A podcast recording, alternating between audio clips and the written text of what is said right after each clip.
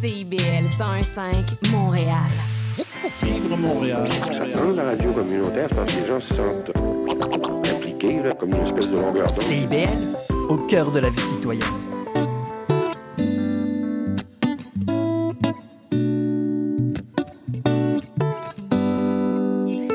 Et bonjour tout le monde, j'espère que vous allez bien. Alexandra Gélini au micro d'Angle Droit, votre rendez-vous hebdomadaire proposé par Éducaloi et C I B L qui vous parle de droit autrement.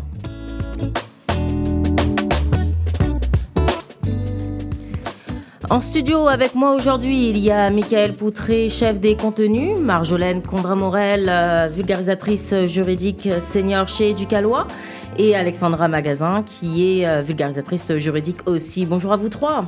Bonjour. Bonjour. Alors Marjolaine, on est à peu de jours hein, de la semaine de relâche. Tu voulais expliquer un thème bien courant euh, qu'on entend lors des activités? Oui, les fameuses décharges de responsabilité. On va faire le tour ensemble. Mickaël, tu souhaites nous parler euh, de nos protections? Oui, au Québec, quand on achète un bien, il doit avoir une durée de vie raisonnable. Mais qu'est-ce que ça veut dire? Je vous explique ça tout à l'heure. Parfait. Et on commence euh, tout de suite avec euh, les actualités euh, de la semaine avec Alexandra Magazin. Bonjour Alex, donc.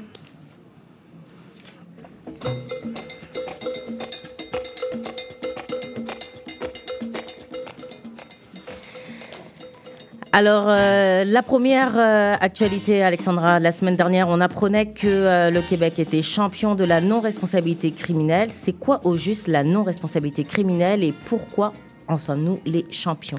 Oui, alors on dit qu'une personne, elle est non criminellement responsable lorsqu'elle commet un crime, mais qu'elle n'a pas forcément conscience de ce qu'elle fait. Donc, généralement, c'est parce qu'elle est atteinte d'un trouble qui l'empêchait, donc, au moment de commettre le crime, de comprendre vraiment la portée de ses gestes ou de faire la différence entre le bien et le mal. Et on dit qu'au Québec, on est le champion de la non-responsabilité criminelle parce qu'on est la province qui rend le plus de jugements de non-responsabilité criminelle. On parle donc de quatre cent cinquante à cinq cents jugements de ce genre par année, selon les dernières statistiques. Dis-moi, Alexandra, ça sonne un peu comme un moyen d'échapper à la justice. Est-ce que c'est vraiment le cas? Eh bien non, c'est pas si simple que ça. Donc d'abord, il faut comprendre que la personne, elle n'est pas acquittée. Donc on va quand même considérer qu'elle a commis euh, le crime. Mais la preuve qu'il faut faire pour démontrer qu'on est non criminellement responsable, elle est quand même exigeante. Donc, il faut démontrer que le trouble qu'on a subi a eu un impact clair et direct sur l'action de commettre le crime, au point où elle était incapable de juger de ce qu'elle faisait. Donc, ce n'est pas tous les troubles mentaux qui vont justifier euh, une déclaration de non-responsabilité criminelle. C'est quoi la suite une fois déclarée non criminellement responsable? Qu'est-ce qui se passe concrètement? Il y a une commission qui intervient, c'est la commission d'examen des troubles mentaux. Et il y aura parfois une audience durant laquelle on va vraiment analyser si la personne représente un risque important pour la sécurité publique. Et à l'issue de cette audience, il y a trois conséquences possibles. Donc, la personne, elle va soit être libérée avec condition, sans condition, ou il y a aussi une détention à l'hôpital qui euh, peut être possible pour, euh, pour la soigner dans ces cas-là. La deuxième actualité euh, qui a fait les manchettes la semaine dernière, le projet de loi trente et un, donc en matière de logement, a été adopté. Hein? Oui, on en parle depuis un petit bout déjà de ce projet de loi qui a quand même été critiqué par certains groupes, notamment des groupes défendant les droits des locataires ainsi que divers spécialistes en matière de logement. Puis le projet de loi est entré en vigueur le vingt et un février dernier, donc c'est rendu une loi euh, désormais. Pour rappel, c'est une loi qui permet notamment à un propriétaire euh, de refuser une cession de bail? Exact. Donc, pour rappel, la cession de bail, c'est un mécanisme qui est disponible pour un locataire. Donc, si vous voulez déménager en cours de bail, par exemple, et c'est vraiment un transfert de votre contrat de bail à quelqu'un d'autre. Donc, un transfert de vos droits, de vos responsabilités aussi. Et avant cette loi-là, le propriétaire devait accepter toute cession de bail, à moins d'avoir des motifs sérieux de refuser. Quand on pense à motifs sérieux, ça pourrait être euh, des paiements dans le paiement, des retards dans le paiement des loyers euh, assez récurrents, par exemple. Et en faisant une cession de bail, on s'assurait que le, la personne qui allait habiter dans notre logement allait continuer à payer le même loyer que nous. Mais désormais, cette loi vient dire qu'un proprio peut refuser une cession de bail, même en l'absence de motifs sérieux. Et c'est une mesure qui inquiète certaines personnes parce que la cession de bail, c'était un des rares outils qui permettait un certain contrôle des loyers, donc maintenir des loyers moins élevés. En revanche, il existe une clause dans le bail où les propriétaires doivent en principe indiquer le loyer le plus bas au cours des douze derniers mois.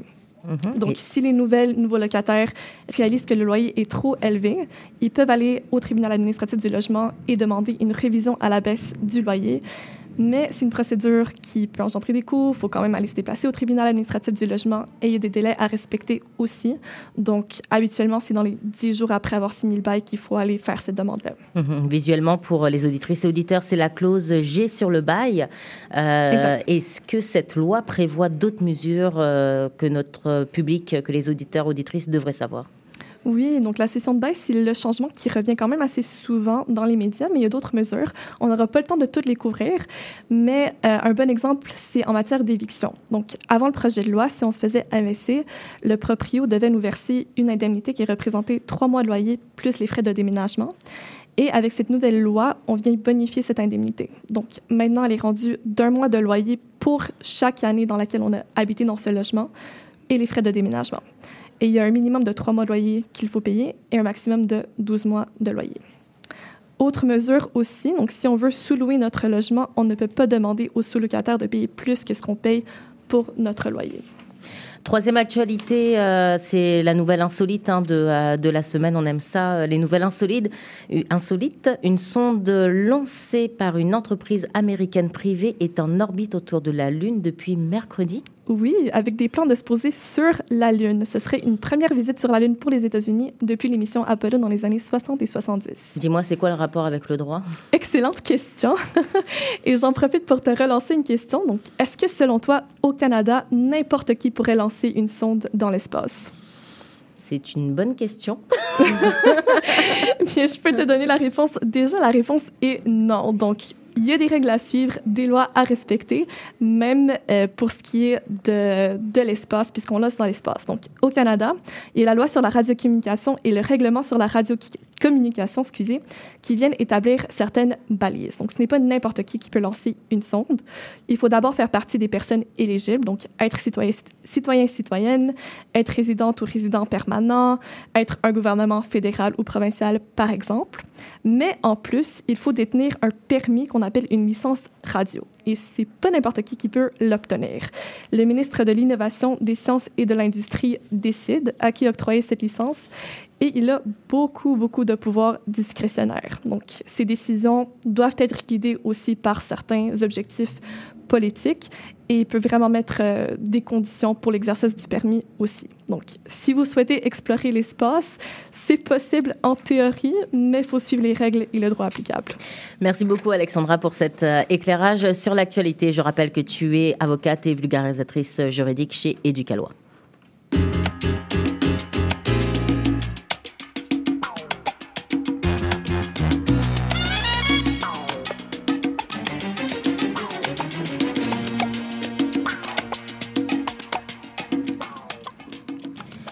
La violence armée fait de plus en plus les manchettes, euh, que ce soit pour les faits divers ou les statistiques.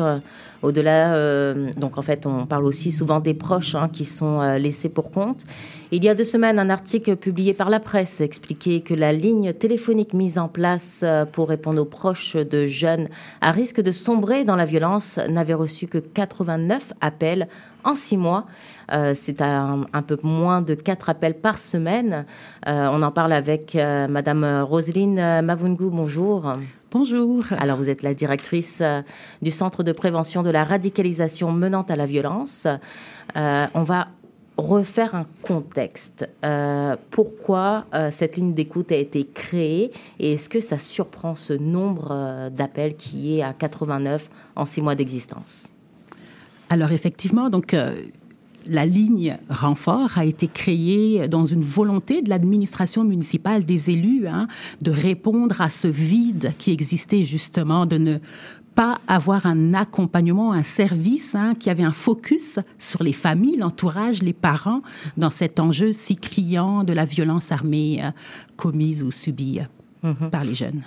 Et pourquoi euh, les proches en fait, de, de ces jeunes doivent être accompagnés euh, par ce type de ligne téléphonique, justement? Les raisons sont plurielles. D'abord, euh, on est dans une démarche de responsabilité partagée ici. Hein. Mm-hmm. Euh, toute la communauté, les communautés et l'environnement immédiat des parents euh, euh, doivent s'impliquer hein, si on veut diminuer, euh, ne fût-ce que tant peu, donc cet enjeu euh, qui est une réalité de nos jours à Montréal. Est-ce que le fait que euh, le nombre d'appels euh, soit à quatre-vingt-neuf en six mois euh, soit lié, je pose la question ouvertement, au fait que les parents ne veulent pas forcément se confier sur ce type de, de choses? quatre-vingt-neuf appels en six mois, c'est un, c'est un chiffre intéressant, mm-hmm. pas alarmant, pas inquiétant.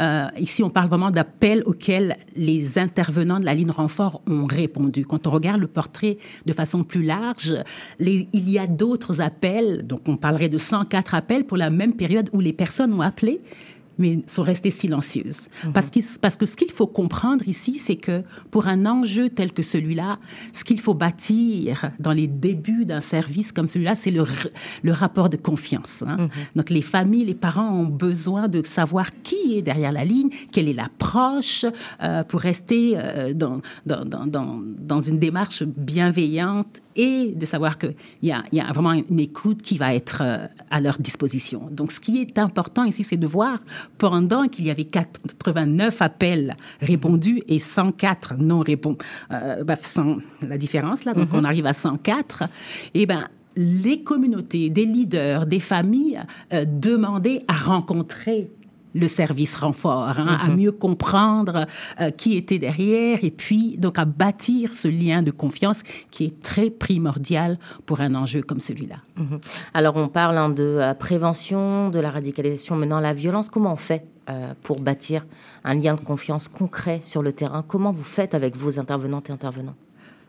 Le Centre de prévention de la radicalisation menant à la violence que je dirige, effectivement, a un mandat de prévention de l'extrémisme violent, des actes à caractère haineux. Donc ça, mm-hmm. c'est, c'est, un, c'est, c'est le, le gros pan de notre mission. Et la violence armée donc, se rajoute hein, avec euh, cette, euh, cette nouvelle réalité. Et alors, comment on fait? Ben, on s'assure d'être dans une écoute, dans une démarche d'écoute bienveillante et d'offrir, hein, au-delà d'un accompagnement individuel au travers d'un appel, d'un texto, euh, euh, cet accompagnement collectif via des groupes de soutien où justement les familles peuvent rencontrer des, d'autres familles, des personnes qui, qui, qui, qui ont un proche qui est dans un parcours de violence et partager à ce moment-là des pratiques aidantes pour s'assurer que les jeunes soit ne sombrent pas ou sortent rapidement de ce chemin euh, euh, vers le, dans lequel ils se dirigent. Mmh, on parle de jeunes hein, qui ont un parcours hein, criminalisé. Euh, quelle est la place hein, de, de, de, du droit dans tout ça? euh, Est-ce que euh, vous faites de la sensibilisation sur les règles de droit? Comment ça se passe concrètement? Nous sommes dans une approche de prévention, hein, donc on intervient en amont. Notre approche à nous est non judiciarisée. Mmh. Ceci dit, face à des familles, des parents qui appellent, effectivement, donc il y a un rappel ou une information là de, de c'est quoi le, le, l'écosystème, le paysage juridique ici, hein, mm-hmm. de, de, de posséder des armes, d'utiliser la, violen, euh, la violence comme moyen. Donc on donne bien sûr de l'information sur que dit la loi par rapport mm-hmm. à ça, et aussi on réfère aux ressources existantes, notamment des ressources juridiques. Mmh. Est-ce que le lien dans la tête des parents ou des, des, des proches hein, qui appellent est clair, ce lien entre le droit et, par exemple, le fait de posséder des armes à feu? Est-ce que c'est si clair comme cheminement? Dépendamment de qui appelle, on, on voit le, le, le, le, le besoin ou la proximité à saisir tout l'enjeu, hein, comprendre les facteurs de vulnérabilité ou les, ou les, les, les facteurs de protection hein, euh, qui, mm-hmm. qui interagissent dans cette situation-là. Et on s'assure, en tout cas, de reposer le cadre euh, informatif de voilà l'enjeu et attention, voilà à quoi faire attention euh, pour ne pas criminaliser donc, les jeunes euh, mm-hmm. qui sont... Bah, nos trésors. Euh, donc, le Centre hein, de euh, prévention de la radicalisation menant à la violence intervient aussi euh, dans tout ce qui est radicalisation, théorie du complot. Là, on parlait de violence armée. Euh, est-ce qu'on peut essayer d'expliquer ces différents termes qui sont souvent confondus hein, dans l'espace public?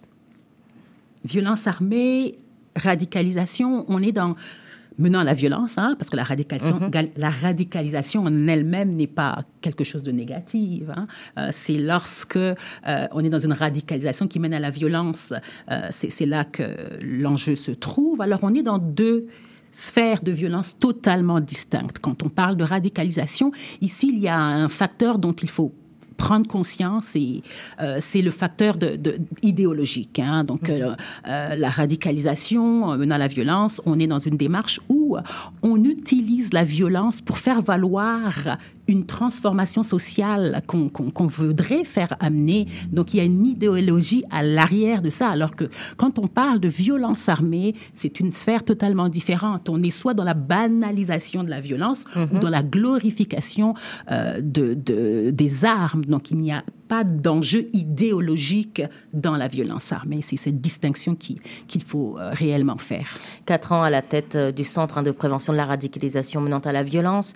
Euh, votre parcours est quand même impressionnant, tracé euh, à l'international, mais aussi au Québec. Euh, vous êtes une ancienne juriste aussi. Euh, vous avez des, des, des, des, des, des connaissances très forgées en droit. Euh, comment votre parcours vous aide dans toute votre mission ? Alors, euh, oui, effectivement, juriste et anthropologue de formation et gestionnaire de carrière, euh, si je fais un lien, euh, je suis toujours dans une démarche alternative. Hein, donc, à mes premières heures au Québec, à la direction d'une organisation dédiée à l'entrepreneuriat féminin, il s'agissait de s'assurer que ce qui n'était pas inclus, les femmes hein, à l'époque, euh, donc, et leur place hein, dans le paysage de l'entrepreneuriat. Et ensuite, euh, un parcours euh, en microfinance où il était question là de voir comment euh, les personnes qui n'avaient pas accès aux ressources financières traditionnelles pouvaient à ce moment-là donc, euh, euh, avoir du financement pour leurs projets entrepreneuriaux. Et aujourd'hui, euh, euh, avec le Centre de prévention de la radicalisation menant à la violence, eh ben, c'est de, de s'assurer que ceux qui sont dans un parcours de violence ont besoin d'être outillés, accompagnés, ont besoin d'un service et d'un, d'un, d'un, d'un, d'une approche et d'un accompagnement des plus empathiques et bienveillants. Madame Mavoungou, merci beaucoup hein, d'être venue en studio. Je rappelle que vous êtes la directrice du Centre de prévention de la radicalisation menant à la violence.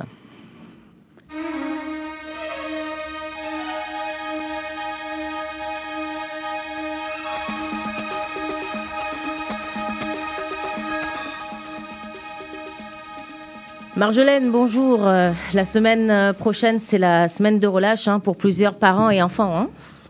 Absolument, et ce sera le cas chez nous. Je serai en congé avec mes trois garçons et je pense que tu es en congé également avec ta fille. Euh, oui, un repos bien mérité, je t'avoue. Euh, cette semaine va rimer avec euh, trouver des activités pour occuper les petits et les grands. Oui, repos, euh, je sais pas, mais en tout cas, activités, j'ai plein d'idées pour toi. Le ski, la bibliothèque, le cinéma, parc d'attractions, glissade, bricolage, musée peut-être. Euh, c'est plein d'activités. Plus risquées certaines parmi celles-ci. Hein. Euh, bien sûr que peut-être que le musée versus la glissade sur tube, on n'est pas dans les mêmes risques. Si vous faites des activités plus risquées, c'est possible que euh, les responsables de l'activité vous avertissent. Attention, mm-hmm. nous ne sommes pas responsables des blessures qui seront causées dans nos installations. Ça vous est déjà arrivé. On vous fait signer une décharge de responsabilité. Hein. Donc, plein de petits caractères, des paragraphes. Et là, on est là avec mm-hmm. le formulaire, les enfants trépignent. Alors, qu'est-ce qu'on fait? On signe cette fameuse décharge, même si ça nous dit qu'on ne tiendra pas responsable le, le, le commerce si on a des blessures, si on s'étouffe, si on fait une crise cardiaque, si le toit de l'immeuble nous tombe sur la tête. Tout ça, on est d'accord et on signe qu'on ne les, resp- on les tiendra pas responsables. Quel mm-hmm. est l'objectif pour la, la compagnie? Se dégager de sa responsabilité.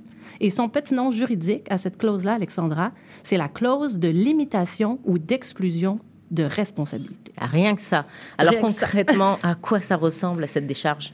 Ça peut prendre plusieurs formes. Alors, j'ai parlé d'un document avec plusieurs paragraphes qu'on va signer. Parfois, ça va être simplement un écriteau, une affiche, un, un, un écran même euh, sur un ordinateur qu'on va possiblement signer avant la, l'activité, possiblement que non. Ça dépend euh, vraiment de la forme que ça prend. Lorsqu'on vous demande de signer, bien, vous confirmez en fait que vous avez pris connaissance de tout ça et que vous n'allez pas poursuivre l'entreprise s'il vous arrive un accident pour plein de situations. Ça peut être euh, un accident qui entraîne des dommages physiques. On parle bien sûr de blessures dans ce cas-là. Ça peut être euh, aussi des dommages matériels. Vous brisez euh, vos lunettes euh, ou vous perdez votre sacoche, on vous la vole, par exemple. Euh, Marjolaine, euh, maintenant que tu en parles, euh, j'ai, j'ai sauté en parachute hein, l'été dernier. J'ai signé ce type de décharge euh, avant de me lancer à neuf mille pieds dans un avion en plein Ouh. vol. Voilà, j'ai fait ça. Euh, qu'est-ce que j'ai signé? Bon. au moins tu es là pour nous en parler. Donc, on constate que rien de fâcheux n'est arrivé.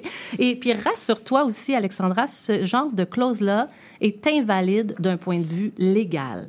Alors, ça, c'est valable pour ton saut en parachute, c'est valable pour tous les commerces qui utilisent ce genre de clause-là, ce genre d'affiche à signer, c'est invalide. La loi de la protection du consommateur est très claire à ce sujet-là.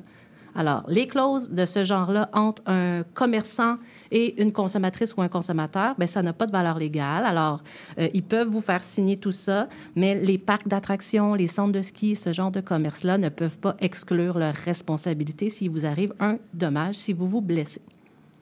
Est-ce que l'entreprise est obligée de me dédommager?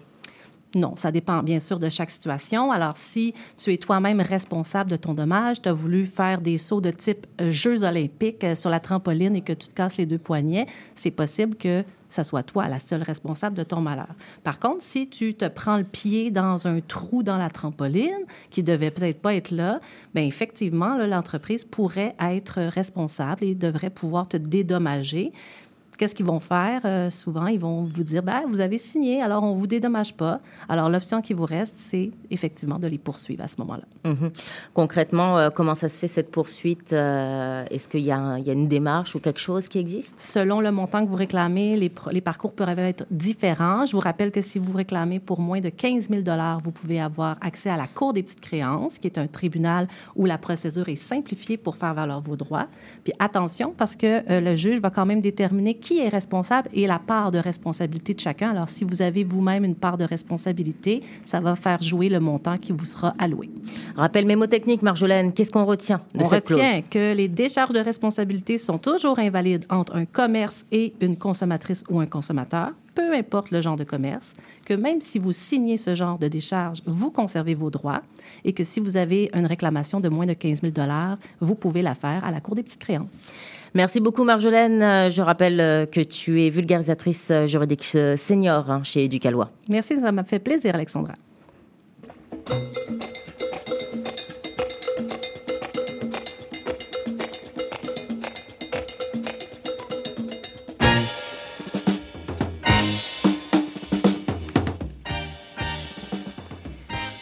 Mickaël, bonjour. Bonjour. Parlons de la garantie légale. Imaginons euh, que j'ai acheté un téléviseur il y a trois ans et un beau jour ou un beau soir, elle refuse de s'allumer. Est-ce que j'ai des recours, même si la garantie est expirée?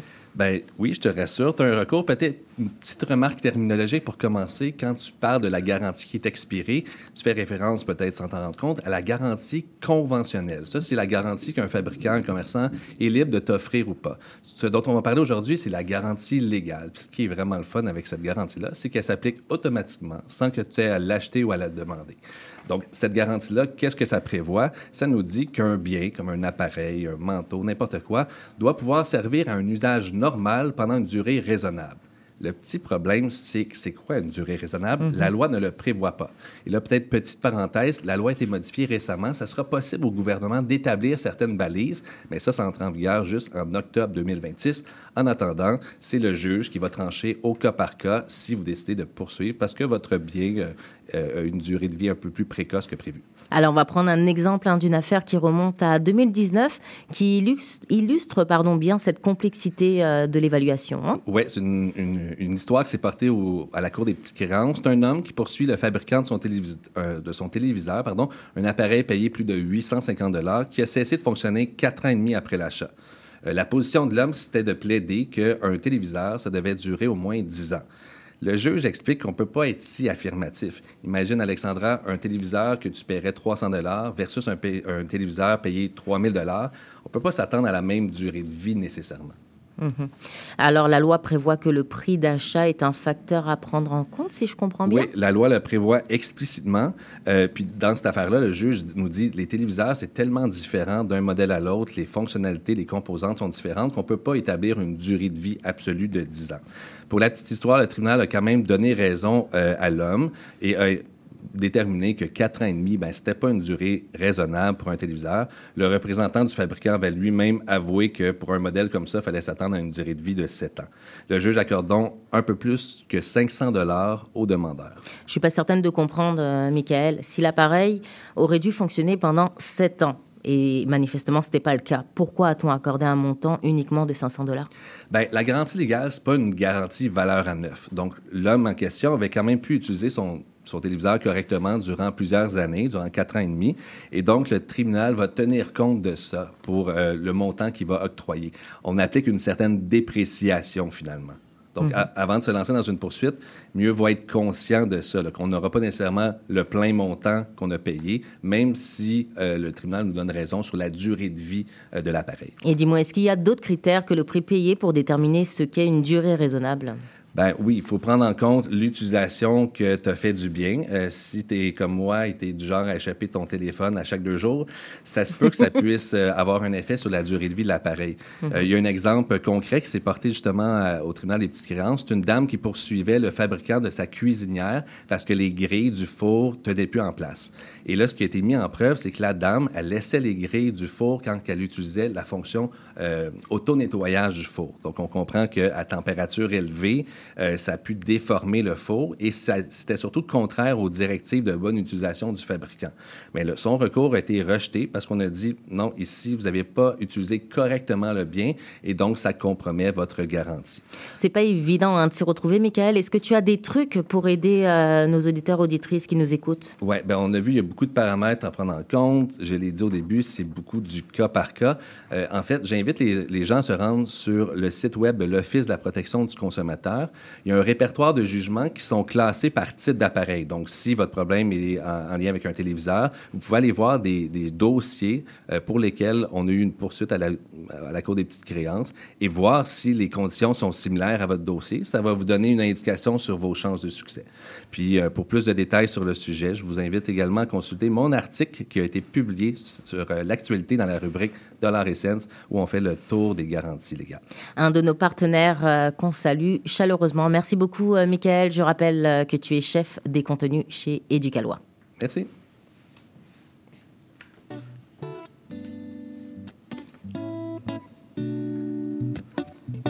La semaine prochaine, Angle Droit fait relâche. Il n'y aura donc pas d'émission. Je sais, je sais, je sais, vous êtes un peu triste. Euh, le collègue Jason Paré prendra aussi euh, le chapeau euh, de l'animation le douze mars. Euh, si vous avez des questions, si vous souhaitez nous proposer des sujets, écrivez-nous Angle Droit à commercial éducaloi point q c point c a. On remercie Geoffrey Pro qui s'occupe de la mise en onde. On remercie aussi Jason Paré à la réalisation. Ici Alexandra Gélini et bonne journée à l'antenne de C I B L cent un virgule cinq.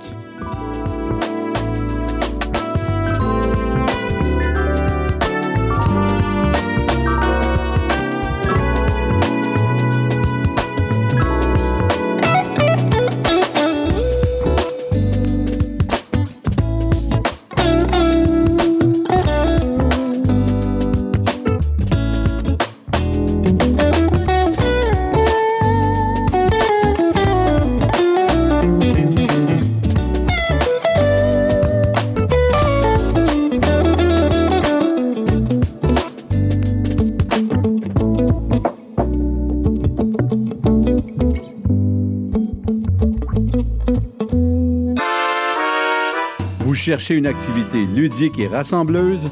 Inscrivez le Bingo Radio de C I B L à votre agenda. Chaque semaine, courez la chance de gagner trois mille cinq cents dollars en prix. Invitez vos amis et jouez avec nous tous les dimanches dès treize heures. Pour participer, procurez-vous les cartes de jeu du Bingo de C I B L dans un point de vente près de chez vous. Pour trouver les lieux, visitez notre site web au c i b l mille quinze point com sous l'onglet Bingo Radio de C I B L. À dimanche prochain et bonne chance! Trésor d'Orient est un programme musical artistique animé par Sami Hilal qui met en lumière les figures de la musique arabe, qu'il s'agisse de chanteurs, compositeurs, poètes et écrivains. Ce programme vise également à clarifier les formes musicales arabes et inclut une station qui parle de musiciennes et de musiciens les plus importants du monde arabe et leurs compositions. Trésor d'Orient, chaque mercredi vingt heures trente sur les ondes de C I B L cent un virgule cinq F M Montréal. Salut, je m'appelle Sophie Chartier. Si vous êtes comme moi, ça vous arrive de vous demander qu'est-ce que les gens écoutaient, mettons, en Afghanistan dans les années soixante-dix? Ou bien, c'est quoi la différence entre salsa et bachata? Les vendredis à vingt heures trente sur les ondes de C I B L cent un virgule cinq, embarquez avec moi et mes invités dans un voyage spatio-temporel à la découverte d'un courant musical fascinant. Ses origines, ses chansons, ses artistes. Courant d'air, c'est l'émission de découverte musicale à ne pas manquer pour une exploration en profondeur et en plaisir des musiques marquantes du monde entier.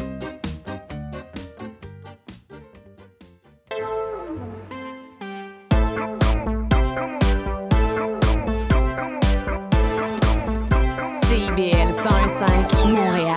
L'émission qui suit vous est offerte en rediffusion. Les